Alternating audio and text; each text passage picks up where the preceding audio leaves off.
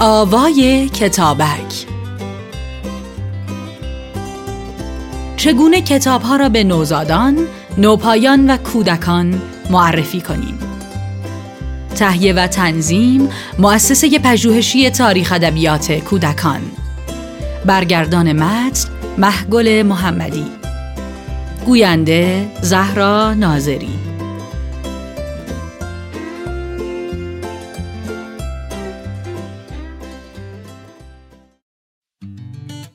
در این مقاله پژوهش هایی را درباره چگونگی به اشتراک گذاشتن کتاب ها با نوپایان و کودکان برای افزایش لذت کتابخانی، چگونگی کتاب خواندن و عشقی همیشگی به کتاب به شما ارائه می دهیم.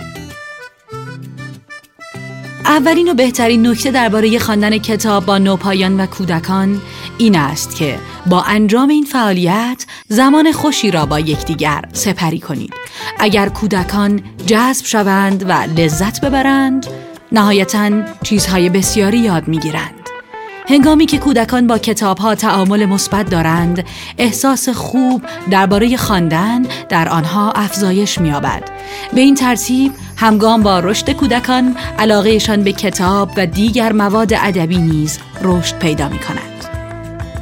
چند ایده برای رشد مهارت‌های سواد پایه در نوپایان و کودکان در اینجا ایده های دیگری برای پرورش مهارت های سواد پایه در نوپایان و کودکان آماده است که میشنوید. اختصاص مدت زمان کوتاه به خواندن هم خوب است. نگران این نباشید که داستان را تمام نکرده اید. کودکان در سنین اولیه فقط می توانند در بازه های زمانی کوتاهی بنشینند. ولی هنگامی که بزرگتر می شوند این زمان نیز بلندتر می شود به کودکتان این اجازه را بدهید که زمان نشستنش را خودش تعیین کند و این را بدانید که لازم نیست شما هر صفحه را بخوانید. ممکن است متوجه شوید که کودکتان از صفحه یا تصویر خاصی لذت می‌برد. او ممکن است بخواهد که مدتی روی آن صفحه بماند و بعد به کتاب یا فعالیت دیگری بپردازد. کودکان ممکن است فقط بخواهند کتاب را گاز بگیرند. جلوی آنها را نگیرید. زمانی که به کودکتان اجازه می دهید به کتاب ها آنطور که دوست دارند بپردازند تجربه کتابخانی با معناتر می شود.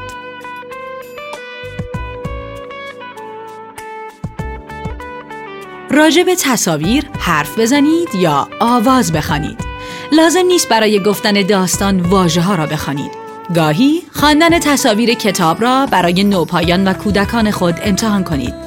زمانی که کودکتان به سن کافی رسید از او بخواهید که تصویرها را برای شما بخواند. به کودکان اجازه دهید کتاب را ورق بزنند. نوزادان نمی توانند به تنهایی کتاب ها را ورق بزنند اما ممکن است که یک کودک 18 ماهه بخواهد آن را امتحان کند و یک کودک سه ساله حتما می تواند آن را انجام دهد یادتان باشد از قلم انداختن بعضی از صفحات اشکالی ندارد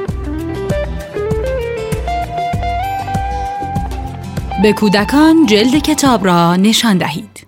توضیح دهید که داستان از چه قرار است. اگر کودک بزرگتری دارید از او بخواهید که سیر داستان را حدس بزند. واژه ها را به کودکان نشان دهید. همزمان با خواندن کتاب دستتان را زیر واژگان حرکت دهید. از راست به چپ. داستان را زنده کنید. برای شخصیت های داستان صداهای متفاوتی در بیاورید و برای گفتن داستان از بدنتان و حرکت های دست هایتان استفاده کنید. آن را شخصی کنید. هنگام خواندن داستان درباره خانواده خودتان، حیوانات خانگی یا جامعهتان صحبت کنید.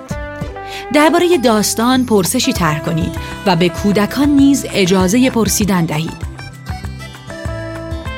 از داستان برای به وجود آوردن تعاملی دو جانبه با کودکتان استفاده کنید. درباره فعالیت ها یا چیزهای مشابهی که درون تصویرها یا هنگام خواندن کتاب دیدید با هم صحبت کنید. اجازه دهید کودکان داستان را بگویند. کودکان در سن سه سالگی قادر به حفظ کردن داستان هستند و بسیاری از کودکان دوست دارند هنگام گفتن داستان خلاق باشند. با هم کتاب بسازید.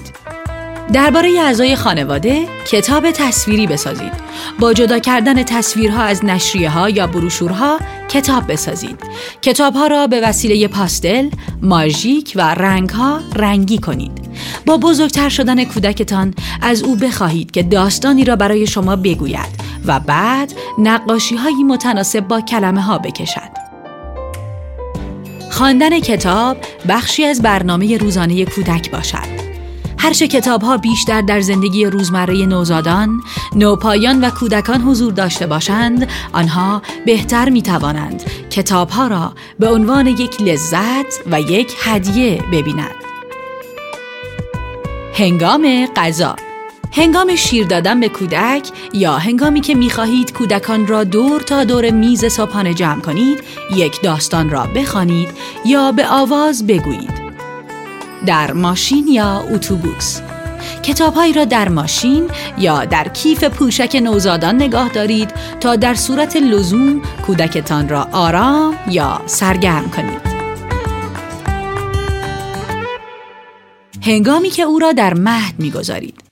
هنگام خداحافظی با داستان مورد علاقش یا یک لالایی او را آرام کنید. یک کتاب تصویری را با تصویرهایی از اعضای خانواده در مهد بگذارید تا زمانی که دلش برایتان تنگ شد بتواند به آنها نگاه کند. در مطب پزشک برای کوچولوهایتان در اتاق انتظار داستانی بخوانید و در قسمت هایی که معاینه پزشک برای کودک ترسناک است با او حرف بزنید یا آواز بخوانید. پیش از رفتن به مطب کتاب هایی درباره رفتن به مطب پزشک بخوانید تا کودکتان بداند که چه چیزی انتظارش را می کشد. در مغازه خاروبار فروشی. چندین کتاب جلد سخت را در سبد خرید خود بگذارید. یا یک کتاب پارچه ای را به سبد خرید خود ببندید که همانطور که راه می روید مجبور نباشید کتاب ها را از روی زمین جمع کنید. در زمان استراحت کارهای روزمره که کودک با آنها آشناست همیشه به او کمک می کند که آرام بگیرد. از کتابها و داستانها برای خواباندن کودکتان استفاده کنید. در پایان روز. شما خسته هستید و کودک بهانهگیر. روی زمین و میان کتاب ها دراز بکشید. یک کتاب صوتی برای کودکتان بگذارید. یک شعر را با هم بخوانید. در حالی که سعی می کنید کمی آرامش پیدا کنید.